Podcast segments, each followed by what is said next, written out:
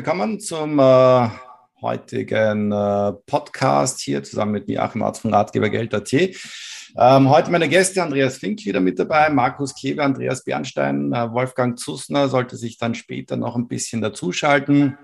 Und äh, wir werden es heute ein bisschen interaktiver gestalten, zumindest ich werde es dort und da ein bisschen versuchen. Das Thema nämlich des äh, heutigen ähm, Podcasts bzw. Webinars ist, äh, wie tradet man eigentlich in der aktuellen Krise? Ja, das heißt, welche Trading-Strategien gibt es da, die man also in der aktuellen Situation benutzen kann? Beziehungsweise, was machen die Jungs generell überhaupt derzeit? Womit halten sie sich über Wasser? Womit werden die Renditen gemacht? Und ich selber werde euch dann auch, ähm, eigentlich habe ich geplant eine, aber wenn es die Zeit erlaubt, vielleicht zwei Trading-Strategien ähm, vorstellen, die wir auf Ratgebergeld.at momentan auf, rauf und runter traden. Und ähm, ja, ähm, übergib dann einfach mal das Wort jetzt gleich einmal an den Andreas Fink.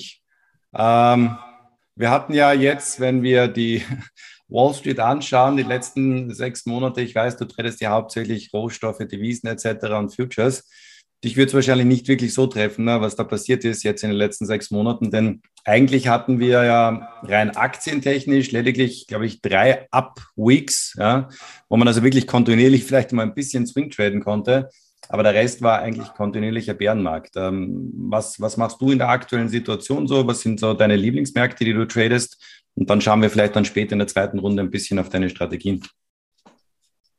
Ja, erstmal hallo in die Runde, hallo zusammen. Freut mich, dass ich wieder dabei sein darf. Äh, die Pause äh, war dann doch lang und äh, habe euch schon alle vermisst. Deswegen umso schöner, dass wir heute wieder am Start sind und durchstarten. Was trade ich? wie eigentlich in der vorherigen Episode, die wir da gehabt haben im Februar, ähm, auch schon erwähnt. Rohstoffmärkte sind sehr gut gelaufen die letzten Monate, kriegen jetzt natürlich auch mit den Zinserhöhungen eins auf den Deckel. Klar, und an den Devisenmärkten gibt es mit dem starken Dollar eigentlich ja, ganz schön äh, oder gibt es richtig schöne und, und häufige Trading-Chancen. Ja.